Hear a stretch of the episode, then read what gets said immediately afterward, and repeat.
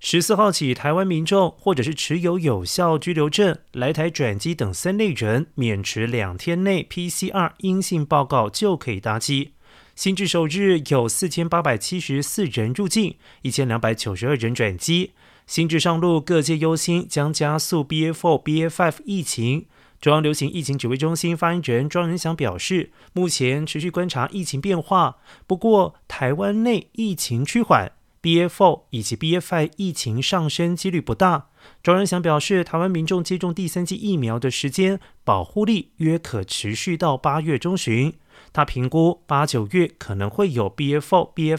一波小规模的流行，但对本土的威胁并不大。